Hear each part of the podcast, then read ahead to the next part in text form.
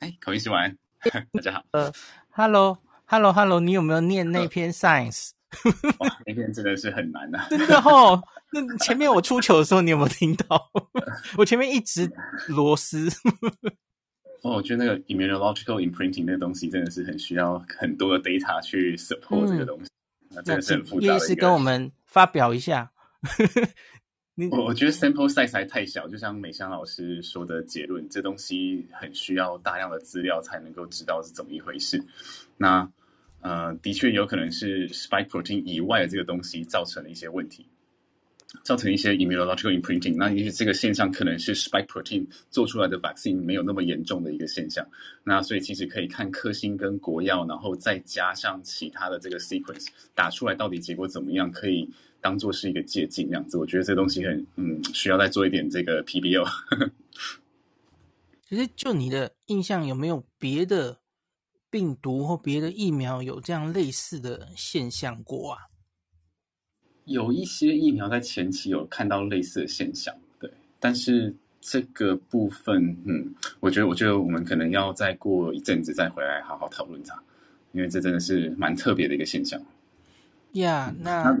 嗯嗯，那另外的话，我猜到有另外一个可能是 selection bias，就是他在第一波很容易受感染的那一群人，到底有没有一些 immunological 或是 biological markers 是其他人没有的，或是到底有没有一些 selection bias 的存在，这个可能需要更多的 data。而且其实他的那个最早感染武汉猪的那组，其实才六个人呢。对啊，这个 sample size 完全无法解答太多东西。一般这样子的，这样子的，我们做这些综合抗体、这些 immunology 研究哦，我们通常会希望一组大概几个人？我看到其实也多半不多，对不对？呃，对，但是六个真的至少要十个、二十个哦。是，呃，那今天其实我在。呃，公司台台有被问到一个问题，就是为什么这个轻症未打疫苗的掉的这个比重症未打疫苗者还要来得快？就在我们自己确诊者这个综合抗体追踪的这个报告里面，那其实这个应该也不是一个很大的新闻，就是呃，症状越明显的话，它产生的抗体浓度一般是比较高的。对，所以在重症未打疫苗者，他掉的这个速度就相对于这个曲线比这个轻症未打疫苗者还要来的再再缓一点点。那这是也是美香老师常常提到的，就是 Omicron，如果你看这个比对起其他的这个效价，也许它会比较差，没有关系。但是这个东西一部分可能是反映这个 Omicron 它产生的症状相对比较轻微，所以它产生的这个自然的效价就相对稍微的再低一点点。我们是不是也可以想成，那打疫苗的效价结果就最惨了？因为打疫苗铺路的抗原量就相对自然感染应该是最少的。嗯，一开始的几个报告有看到不同的 diverse 的这个 results，有一些是认为疫苗它产生的 titer 相对再高一点点，但是有一部分的报告是这个自然感染它产生的效价。比较高，所以这边有点 mixed results，但是我觉得它没有经过 harmonize，也就是说，它的自然感染必须要把它的一些 baseline 去调一下，跟这个疫苗的这个 baseline 需要去做做做比较好的调整，才会比较有意义这样子。不然的话，如果我们是比对于这个严重的自然感染跟一般的打疫苗，如果它刚好免疫功能可能没有那么的好的话，这样子的比较可能不是那么的 fair。那这个部分，嗯，我觉得这是一个很好的问题，就是目前没有一个很好的答案，就是到底哪一个真的是比较好？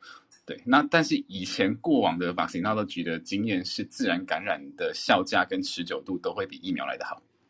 对，一就是广泛来说嘛，就是所有的病毒看起来就是那嗯，COVID 因为它变得太多了，所以很难去 很难去。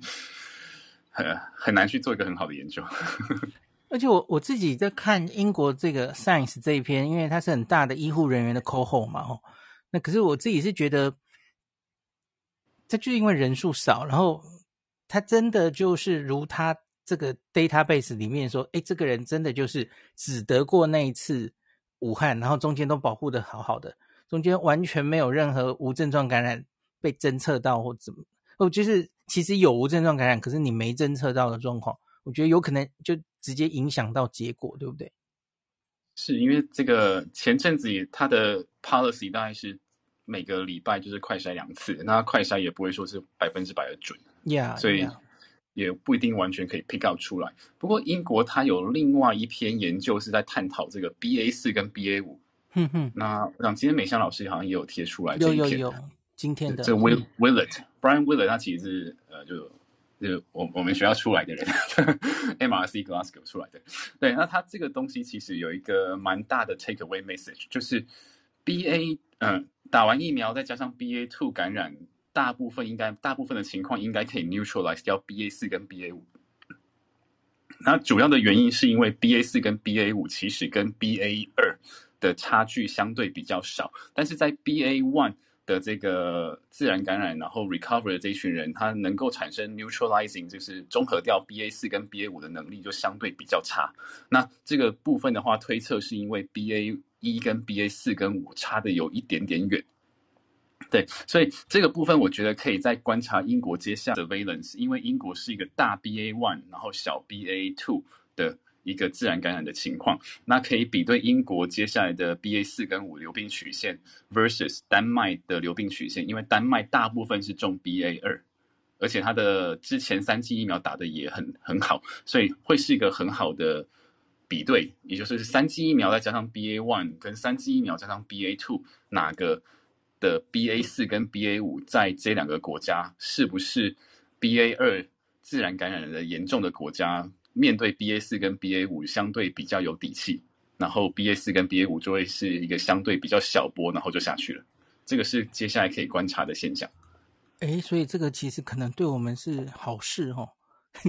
我们多半是 BA two 的话，哎，可是这个有没有？我记得之前有人说，因为这个是 L 四五二对吧？BA 四、BA 五或是美国的 BA 二点一、二点一都有 L 四五二上的突变。那有没有可能之前有 Delta 的国家又会不太一样？嗯，是，我觉得这个都可以在做不同 cohort 的一个观察。不过，应该如果我们综合这个 Science 的研究，再加上这一篇 Willett 的的文章的话，其实，嗯，可能 Delta 对于 Omicron 应该可能有一部分的刚好有打到乱枪打鸟，可能刚好打到那几个位点，可是它有太多东西是 mismatch 的。所以严格来说，应该没有太大的帮助，除非它是 Delta 再加上 BA one，然后看看有没有办法去 neutralize BA 四跟五，在一个比对于就是没有感染过 Delta 的这一群人，应该可以来做一些次分析这样。那叶师，我想问你一个，就是我不知道你有没有注意到葡萄牙，葡萄牙应该算是就是南非之后，oh, 呃，不是之后啦，就是它它也是这一篇这一波 BA 四 BA 五。先有疫情的地方，而且它跟南非不太一样的是，它造成的死亡比较明显哦。我不知道你你有没有研究葡萄牙为何会跟南非有不一样的走向啊？呃，是我看了一下它的这个死亡，大概七天的平均。大概落在四十到三十之间，然后它的 new cases 它已经往下掉了，所以它会是它是一个相对比较小的这个 BA 四 BA 五的这一波。那详细情形，我想我可以今天晚上传个讯息给我在葡萄牙的朋友的大学同学。OK，我来我来问一下他这个葡萄牙的情况怎么样？可是光看这个曲线，它是蛮小小的上来，又蛮急速的往下掉。OK OK，因为我我初步看一下，是因为。啊、呃，第一个，他们其实疫苗打的多哦，相对于南非，南非其实还是没有打很多，都都主要还是靠自然感染。那所以就不是很确定他们到底差在哪里。前一波应该多半也是 BA one 吧，不是很确定葡萄牙有没有过 BA two 哦。呃，可能跟一些 baseline 有一些关系，因为这些国家的年龄相对比较大。那南非的年龄是二十几岁而已，它的人口中位数就是一个二十几岁的国家。OK OK。那另外一个可能可能是它的 Beta 的这个 Wave 的确有可能产生比较好的 protections，因为最近有几个次世代疫苗的数据出来，有一个比较特别的数据是一个 single valent 的 beta 竟然产生对 Omicron 有还不错的一个免疫反应，所以是不是 beta 在南非产生的一些某种程度上面的一个天生的一个保护力，这个都是不得而知。不过它的人口中位数也相对低，所以也很难去很难去比较做一个比较全面的解释。不过看起来这个 monovalent 的 beta 的确对于这个在增在在扩大这个打击范围是有一定程度的帮忙。呀，yeah, 这个六月二十八号 FDA 的会议，看会不会 就有进一步的决定哈？是那个就像之前莫德纳这个 double valent，、嗯、就是双价的加了 beta，、嗯、再加上 D 六一四的，它对 Omicron 的效果就比 D 六一四株还要来得再好一点。没错，嗯嗯。然后那个你你自己啊，因为最近台湾的新闻其实都在报 BA 四跟 BA 五哈。你你自己对于 BA 四 BA 五的未来走向有什么预测？它真的这么值得担心吗？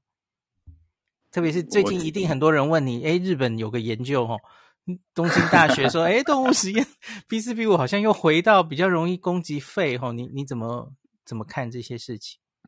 我们好像没几个月就要被吓一次哦。没错，这个 BA 二出来的时候，好像有类似的这个新闻，就来吓一吓我们。有，我完全记得那个 BA two 日本也是日本的研究，就跟我们说，诶，好像跟 BA one 不一样哦。那可是后来其实临床上看起来好像好像差不多嘛，严重性 BA one 跟 BA two 都看起来没有特别严重哦。是，是我我觉得我们就呃看一个。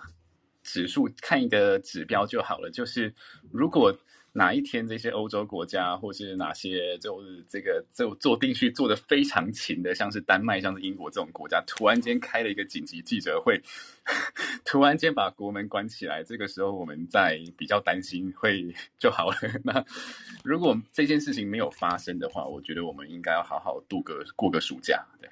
休整一下，其实他们应该也来不及了哦，因为 BA 四跟 BA 五都都已经在社区了，对不对？也不用关了。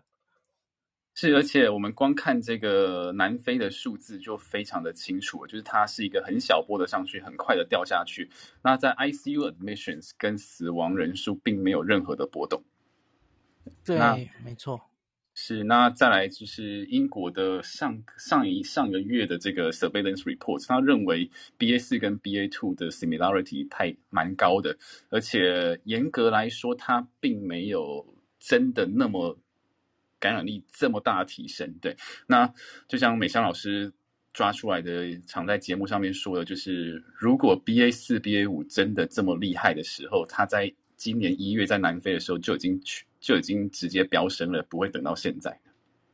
对，就有一件事情，我其实一直在心里觉得很怪哈，因为随着每一株的变种病毒，我们通常是在就是看它那个案例增加的速度，然后来估，诶，它它取代了前面的这一株，所以它的传染力应该比它高多少这样子。那可是我自己觉得。就特别是这一次看 BA 四 BA，我看很多英国或者 WHO 它的用字，它很小心，它没有说它传染力变高哦，它是说它的 growth rate 哦，就是案例的生长速度怎么样怎么样。可是那应该跟传传染力是两回事嘛？因为我我自己觉得他他现在比较可能是因为他有免疫逃脱，所以前面的人哦 BA one BA two 感染完了。或是那个综合抗体降了，诶，那有免疫逃脱的 BA 四、BA 五就做大，可是这不一定是它的传染力又会比 BA two 又高多少，对不对？是，所以呃，这个部分英国他前期有去做一些 modeling，他也认为这个它的这个传播力应该没有那么的高，对，就是它 comparable to BA BA 二，那。说也许有这个 marginally 说稍微的高一点点，也许啦，对，那当然下个这个月的 report 应该会比较清楚。对，那 growth rate 的话，就是就比较清楚，就是说它有上来，就是有上来。那当然后面的背景有非常多的原因，可能失效是一个原因，可能 immunity waning 也是一个原因，疫苗没有在大规模去打一个 spring booster 也是一个原因，就是因为第四季的部分其实是针对于比如六十五岁、七十五岁以上跟免疫不全的人，就没有像去年一样在这么大规模的去做接种，所以 overall 我们的免疫的呃这个 title 就是在一个夏天就会，嗯，在没有去 reboost 的时候，就会是一个稍微的往下降。那这样子的一个，呃，就是它的会在 multiply 的这个可能性，当然会就是就是一个就是会拉高的。那到底有没有比较 transmissible？前期的资料看起来，BA 五好像比 BA 四再高一点点，但是到底高多少的话，其实还要再等比较精确的数字出来。好，那那个，哎，叶医师最近有没有出国计划？我看好多人都出国了，去欧洲 或是什么？有开会计划吗？其实很多人都出去了，对啊。那对啊，我觉得，其实我是觉得现在的边境到底有不知道孔医师觉得现在边境的防守有没有任何的意义？哎。这个张上淳老师这两天有讲话，我就不好意思忤逆老师。老师是说，就是哎，就是 BA 四、BA 五还有一定的状况未明嘛，所以他好像是建议开到三加四就先停下来看，至少至少要先等国内的疫情继续往下到一个程度，因为你看那个收治的加护病房的人啊，然后还有一定的人嘛，哦。那更低更低的时候再考虑零加七这样子，还是你觉得可以现在就放？呃，我我我自己有讲一个想法，就是我们到底应该应应该这样讲，大家常常就说什么 BA 四 BA 五总有一天会进来，其实我想的是它可能已经进来了，我我们根本没有像英国一样那么大规模在定序抽样嘛，吼。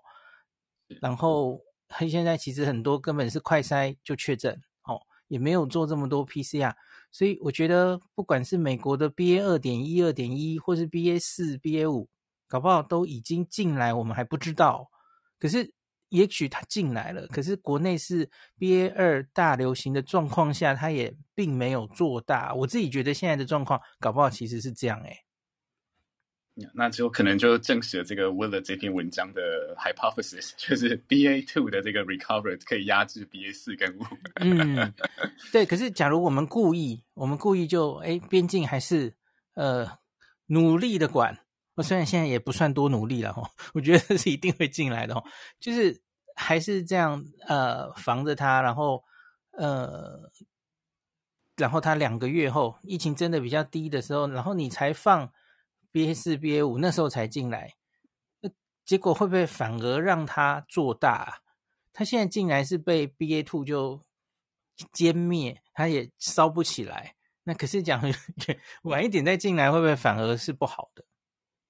嗯，我觉得这个可能性还是存在，尤其是如果它刚好在这个 在介于这个我们现在第四季跟第五季的中间进来，说不定会对，说不定也不是一件好事。对，那。另外，其实我一直有个想法，就是如果真的要开放的话，零加七的对象其实可以选这种中过中过 Omicron，然后半年之内 recovered，再加上三剂疫苗的这一群人。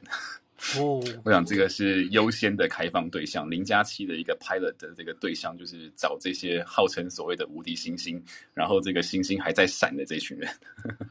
感觉很多医护人员可能都是，我觉得医护人员好辛辛苦哦。这种二三十岁的医护人员，应该早点让他可以出国玩。那另外是，如果这一群人严严格来说，就是以卡达这篇文章，就他们真的相对很不太容易感染。那如果把他们大量放在 community，它也有可能会是一个很好的绝缘体。诶这个叶医师自己提到了“无敌星星”这四个字，你最近应该也常常 遇到人问你，你对“无敌星星论”有什么评论？我我还真的回去再把那个电玩拿来 revise，就是无敌星星到底维持多久？十五秒吗？因为小时候爸爸不让我买电动，所以我真的是没有那段的回忆。对，呃，所以我看了 YouTube，它的确是就是十几秒。我觉得这个形容其实严格来说没有太大的错误了，就是说，但是这个无敌星际的定义要搞清楚。就是我想罗富的定义是，呃，打满疫苗再加上 Omicron 的呃 infection，然后 recovered。这才是无敌星星，对。那所以不要去混淆其他的那个上个关卡的星星，比如说上个关卡是 Delta，那如果你说中过 Delta 再二次感染，那当然嘛，因为这个关卡完全不一样，Boss 都换人了，对不对？那所以那一那一个关卡的无敌星星，当然相对于这个关卡应该是没什么用嘛，对。那前前个关卡，像你拿 Alpha 的无敌星星拿来对抗 Omicron，那当然是没有用，对，因为它这个。疫苗也是针对这个 D 六一四做出来的，然后我们也知道疫苗对 Omicron 就是呃，就是差强人意，在一些有一些东西有效，但是对感染就是一个短期的一个差强人意的效果。所以无敌星星先把它这个定义搞清楚，就是它是三两两剂、三剂疫苗、三剂疫苗再加上 Omicron recovered。那的确在短期之内，你要再中 Omicron，根据卡达的文章，根据这个 Willett 的这个文章，其实真的相对是不容易的一件事情。对，就是它会闪，但是那。有时候这个秒数可能会缩短，就比如说，如果你在突然间跑出一个拍病毒的时候，你当然这个东西就失效了，因为突然间 overnight 你的关卡已经换一个关卡了，你的 boss 已经换人了，所以当然你的无敌星星会失效。但是这一段时间里面，它的效它的效用的确是某种程度上面应该是存在的，因为看各个国家的流病曲线都是突然间的陡升，然后突然间的陡降。陡降的很大原因，就是因为这个东西的 immunity 让传播变得相对不容易。对，所以我个人是至少同意一部分的无敌星星理论的，一但是是一部分的。OK，没问题。所以对我前面也是跟大家讲，定义要先弄清楚哦，因为我觉得很多人讨论的无敌星星是不。跟我们讨论的前提是不一样的，比方说像庄仁祥庄富不是前一阵子有说台湾重复感染有两百多人，哦，那可能那两百多人是指去年 Alpha 感染过，那现在再感染啊，我们其实都知道 Omicron 会发生重复感染，这根本不是新闻嘛，这不是我们现在在谈论的无敌星星啊，而且其实无敌星星也是相对的嘛，其实没有说百分之百一定不会再感染呐，哦，我我我自己是觉得。其实没有任何人说，哎，感染完了这一次就结束了，这个疫情就结束了，你就不会再再感染了。其实也不应该让民众有这样的期待，对不对？是非常同意，而且下个变异株一定会再来。那等到下个这个希腊字母再被用上去的时候，那就告诉我们一件事情：我们又换了一个关卡了。那前面这个关卡取得到的这些东西。严格来说，到下个关卡会产生一部分的阻力，就是它的武器就没有这么的好用了。对，你说下一个是拍吗？呃，应该是拍嘛，对。oh, OK，我听起来有点恐怖诶。我拍病毒，好的拍病毒。OK，诶，所以其实呃，叶医生还有没有什么想跟大家讲的？呃，对，所以所以就是不要拿过期的无敌星星跟失效的星星来比对。现在这个定义的无敌星星，我想这个比较是不是非常的符合这个当初设定的定义这样子？对，嗯嗯，对。那我们当然是希望它的 描述是可以久一点，越久越好，让我们过完这个暑假，对不对？嗯。而且我觉得应该不要期待，因为就是跟疫苗，我们也不会期待防感染，对不对？其实已经变了嘛，哦，那所以。其实本来就是应该期待它防重症的效果能持续多久的这件事比较重要嘛，吼。是，呃呃，那另外一个比较不好的消息就是，呃，Omicron containing 的这个 vaccines，嗯，跑的比较前面的是 containing BA one。哦，OK，对，嗯哼，所以严格来说，病毒的速度永远都在在我们前面，所以。如果你在担心说，我想要打次世代疫苗，我是不是可以等比较久，打到比较好的疫苗？呃，然后不去打这个第四剂的话，我觉得这个选择是不是那么的合合适？对，应该应该是有什么就先打什么，然后有比较新的的话，你就可以再再追加这样子的。那不要为了一个还没有出来的东西，然后去等待，这个等待是把自己暴露在危险里面。那个好不容易有机会抓到叶医师，要一直问哦。今天早上的早安新闻，他们问我喷鼻疫苗的事情，我不知道你有没有对喷鼻疫苗有 有有期待？它又是一个空中楼阁，不知道什么时候会出来的东西。呃，如果有喷鼻疫苗的话，它同时可能需要打进去的跟喷的，然后。都可能都同时都需要，那这个就很像 flu mist，flu mist 就是一个喷鼻疫苗，对，那它是一个流感流感疫苗，嗯，是，那它就是用这样子的方式去刺激这个这个所谓的黏膜的这个免疫反应，那的确效果也不错，但是它跟打进去的这个流感疫苗其实效果严格来说没有太大的差别，对，所以呃，也许我们到时候就有两种选择，那。甚至可能到时候，可能对于临床非常脆弱的族群的话，它可能需要这样子 combination 的一个一个给予，这都是有可能的。那也祝他们研发成功，快点出来。所以喷鼻在局部黏膜产生 IgA 防感染，在动物实验有做到嘛？哦，那它一样可以防重症吗？是，都可以，都可以。哦，那其实还不错哦。对，那它就是算是第一道防线，就是比较早的去把它拦截下来，当一道关卡。嗯嗯嗯、但呃，对于一些特殊族群，它可能需要好几才能做一个比较全面的保护。懂、哦，所以呃，希望它赶快出来。你你去你预期会很快吗？很快吗？因为印度那株好像声称第三期做完了嘛，吼。那同时也不止印度这一株嘛，我看一下。Lancet 年初有一篇 review，好像至少十二个公司都在做喷鼻疫苗，是很多人在尝试，但是我个人不觉得它有这么的快，对，绝对不会比这个次世代 Omicron 的来得快。哦，了解了解。哎，那最后这几天你应该一定也一直被问的问题是你，你对于小小儿、幼儿疫苗有没有什么想跟大家讲的？哇，这个好好好有趣的东西！一定有人会问你，你要 打，你建议要，意思你建议大家打辉瑞还是辉瑞三针，还是莫德纳两针，对不对？这个我其实 觉得很有趣，因为我今天把他的 FDA 的原始档案把它抓出来了一次。呃，嗯，所以我我觉得现在台湾的选择就是你能够快速达到的，就是最好的疫苗，因为它现在在社区的这个传播链太多了。所以疫苗这个东西就是你要先打进去，然后再感染是最好的选择嘛？对，那你不要去为了去等到一个你理想中的疫苗，然后去让你自己有一周、两周、三周再暴露在这个风险底下。那另外就是打下去也不是说马上打就是马上有效嘛，对不对？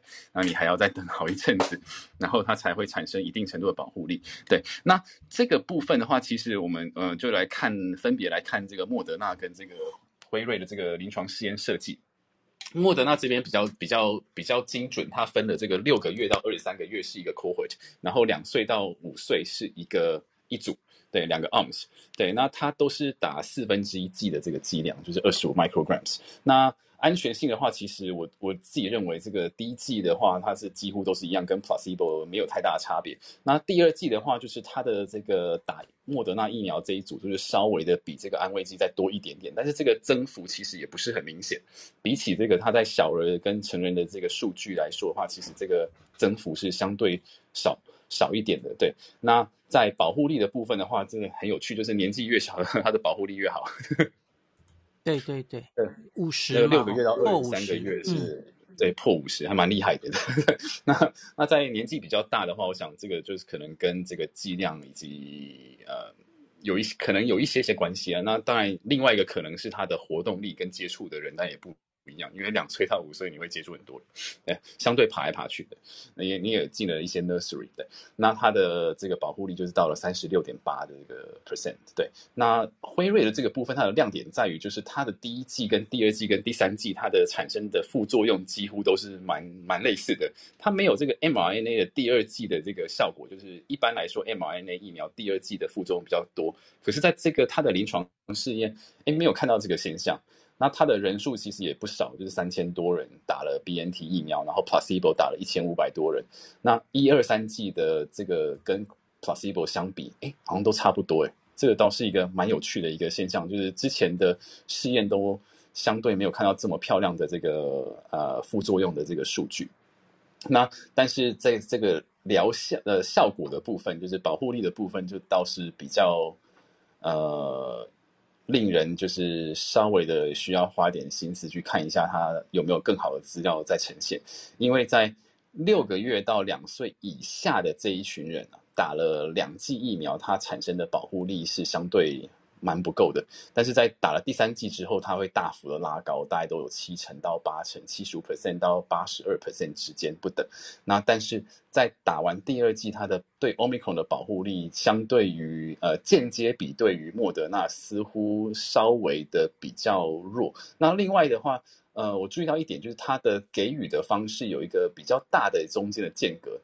第一针跟第二针间隔二十一天没有问题，就是一般的给予的方式。但是第二针跟第三针，它的临床试验是抓六十天，所以会不会在比较免疫脆弱族群，这个间隔对他们来说是一个问题？我觉得这个东西是，嗯、呃，我也蛮蛮好奇，就是他们的 ACIP 跟接下来英国的 JCVI，还有我们自己的 ACIP 会怎么讨论，跟怎么去调配？会不会变成说，我们给临床脆弱族群先用莫德纳把它快速的打上去？然后再考虑要不要第三季。如果他们有莫德纳有第三季的数据出来的时候，那另外的话就是在 BNT 的部分，嗯，它的适用族群以及它的临床脆弱族群这个资料，尤其在第二季跟第三季中间有没有任何的现象，呃，需要去进一步缩短或是做一些调整，这东西是我自己比较好奇的地方。因为其实他们是打完两剂发现综合抗体。不太够，所以才加第三季。然后，所以是他他就说至少跟第二季离八周。可是事实上，他的执行，他把他抓回来打，呃，好像多半都是超过十六周了。我没记错的话，是。对，所以事实上，那个到底要 怎么定？呃，到第三季、第二季、第三季的间隔？那我记得 FDA 开会的时候，其实就有一些。专家就很担心的说：“这个你要怎么跟民众，呃，资料清楚的沟通？诶，因为他甚至担心在打第三剂之前，那个抗体还有保护力可能是不够的，是这件事哦。是，我觉得这个是一个，尤其呃，对健康的小孩子其实应该不用太担心，但是对于临床脆弱这个特殊族群的话，我觉得这个。”很需要专家去讨论，而且是很 intense 的去讨论，说我们到底这一段期间要不要做一些调整。那另外，我们只要看他的这个他的资料呈现，就可以知道他的临床试验是什么时候设计跟什么时候执行的。很很明显，他是在很早期就已经就已经铺了这个路了，所以他有收到一部分的 Delta 的病人跟 Delta 的资料。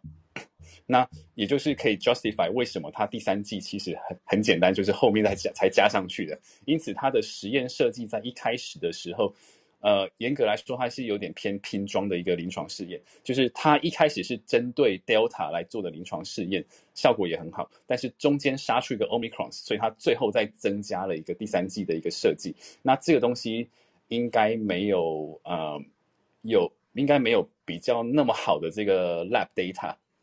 来去 support 这个间隔，所以这个东西需要专家去 intense 去讨论。诶，这个我正好补充一下，因为我今天好像没有讲，就是六日，呃，我们指挥中心很快先，呃，星期五通过了台湾的专家会 FDA 也对我就是讲好乱，台湾 FDA 先通过了幼儿莫德纳嘛，吼，因为它其实送件的比较早，那辉瑞还没啦，吼。那另外就是已经蛮确定了吼，罗富有跟大家讲说，因为辉瑞幼儿疫苗它可以包含在今年的这个两千万剂的订单里，他直接用这个订单转换就好了，所以他可以很快的七月初就会来第一批哈，所以七月初可以开打。所以刚刚叶叶是担心的吼，这两个疫苗，诶，其实反正我们莫德纳可以先开打，那脆弱族群当然一定是赶快先开打，所以就没有选辉瑞或莫德纳的问题，莫德纳会先到嘛吼。那辉瑞的话就状况不太一样，第一个它其实还没有送资料到台湾的 FDA，它本来其实就做出来比较晚嘛吼。那第二个是，他要再买，因为它没有包含在现有的订单里哦。这次针对这个小小孩都推出了新的剂型，莫德纳也推出了新瓶装哦。那所以，可是辉瑞就是嗯，三种剂型哈，赚你三次哦，所以这重新预约，所以这就不会那么快哈。就是想等辉瑞幼儿疫苗的人哈，可能有得等了，我不知道要等到什么时候哦。呃，难说哈，我不知道七月底八月初有没有可能，所以如同叶医师刚刚讲的，我很同意啦哈。其实这也被动帮我们做了决定然后，有疫苗就打哈。我我觉得反而你要我真的讲的话，我其实还觉得打莫德纳了哈，应该会。假如我有一个五岁以下的小儿，我觉得 现有资料，我觉得打莫德纳就好了哈。完完全同意，我觉得赶快打进去就比较心安。那安全性的部分，其实真的不用太担心了一点点的副作用的，那个真的相对是一个轻微的一个 price to pay。因为毕竟它也减量了嘛，哈，它大人的剂量减到四分之一了，哈。是，而且其实疫苗本来就是不一定跟公斤跟年龄有关嘛，对不对？因为它就是局部作用的嘛。那种大人跟小孩其实疫苗的那个抗原数差不多的疫苗比比皆是哦，所以我觉得很多民众就突然就想说：“哎呀，莫德纳大人打这那么严重，小人剂量打这么多哦，会不会怎么样？”哦，其实这个不太需要担心这个哈。我我其实反而比较担心辉瑞好像不小心把疫苗剂量弄得太低了哦，成人的十分之一这样子。嗯，我我觉得他当初的设计就是针对 Delta 而来，那他的数数据对 Delta 也的确第二季以后就还蛮 OK 的，像六个月到两岁以下的话，这个保护力高达九十一点六 percent，但是他没有料到这个 Omicron 其实真的是需要再更加把劲，就是他那样子的准备其实应该是对 Omicron 是远远不够的，那这个时候就变成是这个。莫德纳的强项了，对，所以，诶，我们我们那天访问是遇到谁？是邱南昌老师吗？就搞不好最好的答案是辉瑞剂量加一点，莫德纳剂量再减一点，不知道会不会是最好的剂量？可是不可能这样做啊，那个一定是照临床试验访单就这样建议嘛，哦，是，那嗯，不过如果。这个我我对它的安全性报告看起来，我觉得应该没有太大的 concern。Yeah，Yeah，哦，对我我你刚刚讲的我有看到哈，我也很意外哈，就是那个辉瑞的跟打生理食盐水的对照组，怎么那个比例 发烧的比例都差不多，几乎差不多，差一点点而已。就想，诶，你跟打生理食盐水产生的反应差不多呢。这个这个比任何蛋白质疫苗都还来得漂亮啊！是哈，你蛋白质疫苗其实都会发烧这样子。是啊，这比任何蛋白质疫苗都来得漂亮非常多倍。哎，讲到这个，那我再来问你一个问题：Novavax 的上上周 FDA 也过了，终于过了哈，美国第四个疫苗。可是你对于它关于心肌炎的，呃，它到底有没有心肌炎？你有没有疑虑啊？我呃，我觉得就如同很多专家讲的，就是基本上应该会偏向于比较安心的那一边，但是硬要扯上关系的话，就必须要探讨它的那个佐剂的问题。对，因为呃，如果说呃传统疫苗来说哈，就是不管是多传统的疫苗，其实心肌炎这个东西在 mRNA 疫苗问世之前，只有一个疫苗大家。同意它产生过心肌炎，而且是明确的数、明确的证据。这个东西叫做天花疫苗，也就是如果你要真的很担心猴痘的话，你就可以去种这个天花疫苗。那天花疫苗是这个疫苗史上这个最有被研究出来说，它的确有可能会造成心肌炎的一个疫苗。那其他的疫苗基本上没有非常强烈的证据说它有可能会导导致心肌炎，直到这个 mRNA 疫苗问世之后，才突然间发觉，哎哎，心肌炎竟然会出现的。对，那所以过往的经验的话，蛋白质疫苗也好，那呃其他的方式啊，灭活啊，或者是呃 inactivated 啊之类的，那基本上几乎都不会产生心肌炎。对，大部分几乎都不会产生心肌炎。那当然有些 isolated case report 是说有些。呃，特殊的加了佐剂的一些流感疫苗啊，好像有发生过一两例这样子，那也不能够排除的案例。但是以 overall 来看的话，几乎这个证据等级都是很薄弱的。对，那所以如果硬要扯 Novavax 有没有可能会产生心肌炎的话，那 antigen 的本身的 technology 应该不至于，因为过往有太多的这样子的这个蛋白质疫苗的经验。那但是这个。它的这个佐剂相对比较新的这个佐剂有没有可能的话，那当然这个都是还是一个小小的问号。但是，呃，比对于其他机转的疫苗，我认为这个机会应该是相对是低的。第四我看那天开会，有一些 FDA 的专家就说，有有一种观点就是说，会不会我们之前都误会 mRNA 这个平台了？他说会不会其实导致心肌炎是棘蛋白本身？对，比方说，他就提到 molecular mimicry 哦，会不会棘蛋白的结构跟我们心肌肌肉有一点类似，回过产生抗体攻击心肌？可是我觉得这有一点诡异之处，就是所有的疫苗最终都会做出棘蛋白的部分结构嘛，哦，不管灭活，不管 腺病毒载体。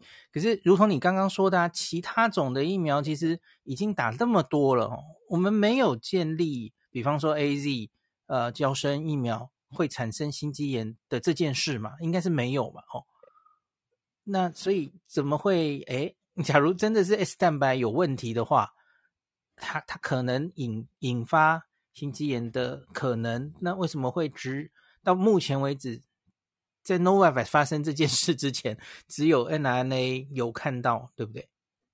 呃，是，所以我我自己也不是那么的支持棘蛋白这个这个假说，因为 S two P 就是几乎每一家的疫苗都在用，那比对起来做这个 baseline 的 match 比对之后，的确 mRNA 在年轻的男性身上的确发生比较明显的心肌炎的一个发生率，这个应该嗯蛮有蛮充充足的数据告诉我们这一点的，那。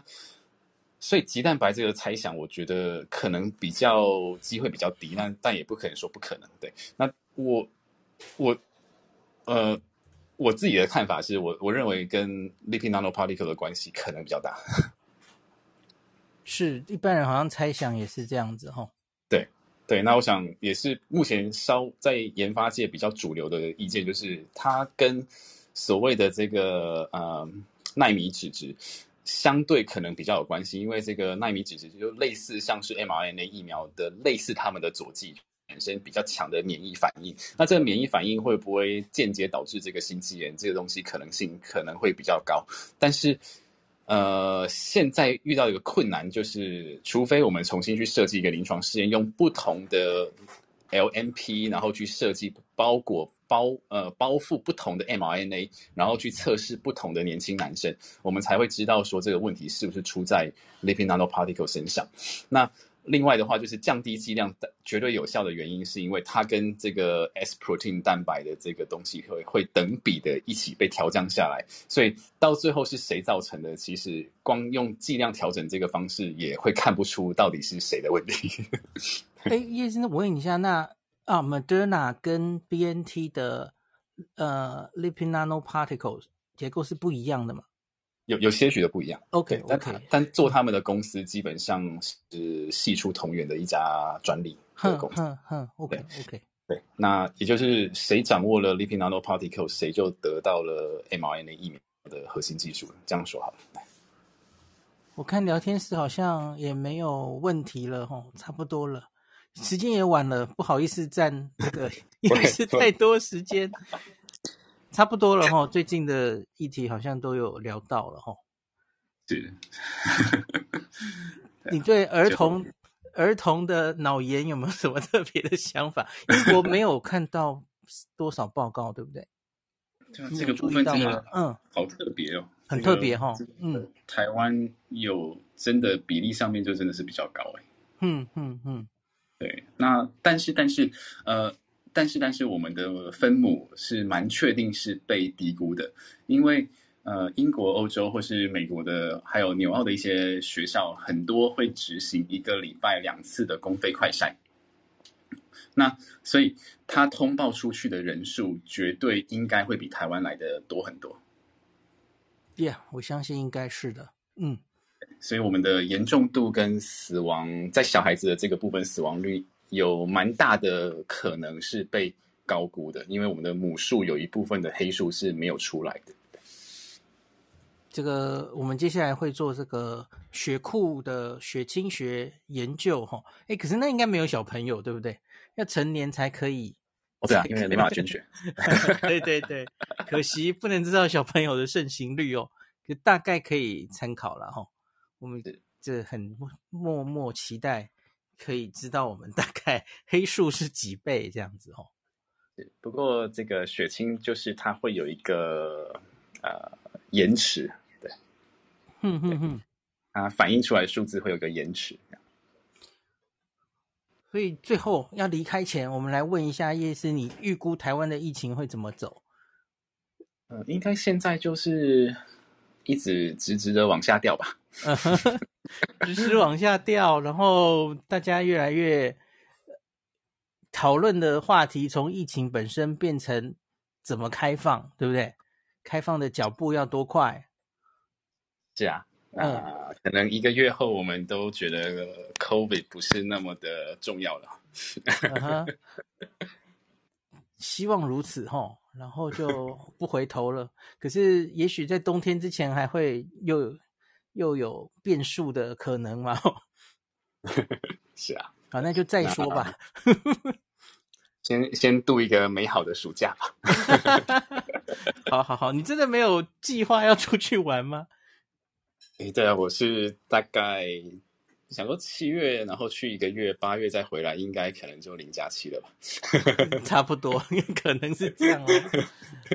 OK OK，所以叶师也要去度长假了，所以我我也会消失啊，没有啦，我是说孔医师会消失。对，我七月初就要去日本采访了。哇，对，应该会待个一个月，然后那时候再跟大家送上。当地的报道这样子，太棒了。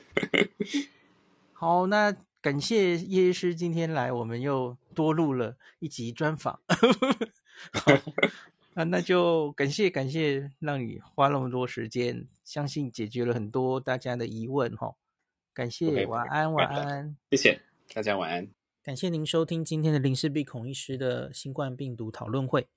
如果你觉得这个节目对你有帮助，喜欢的话，欢迎你推荐给你身边的朋友，或是在 Apple Podcast 上面留下评价，后也可以留言，吼，五星好像每天都可以留哦。希望大家当我的种子教师，推广正确的新冠卫教，以科学防疫，不要只以恐惧防疫。行有余力的话，欢迎您赞助林氏璧孔医师喝杯咖啡，让我可以在这个纷乱的时代继续分享知识。努力做正确的新冠相关卫教。如果你想看到更多孔医师分享的新冠疫情相关资讯，或是林氏必发的日本旅游资讯，欢迎你加入脸书上的日本自助旅游中毒者粉丝专业。那或是我也有 LINE 的官方账号，或是 Telegram。那这一些连接都在 Pocket 前面的我的电子名片里面，可以在一个页面就看到我所有的发声管道，都欢迎您加入。那我们就下一集再见喽。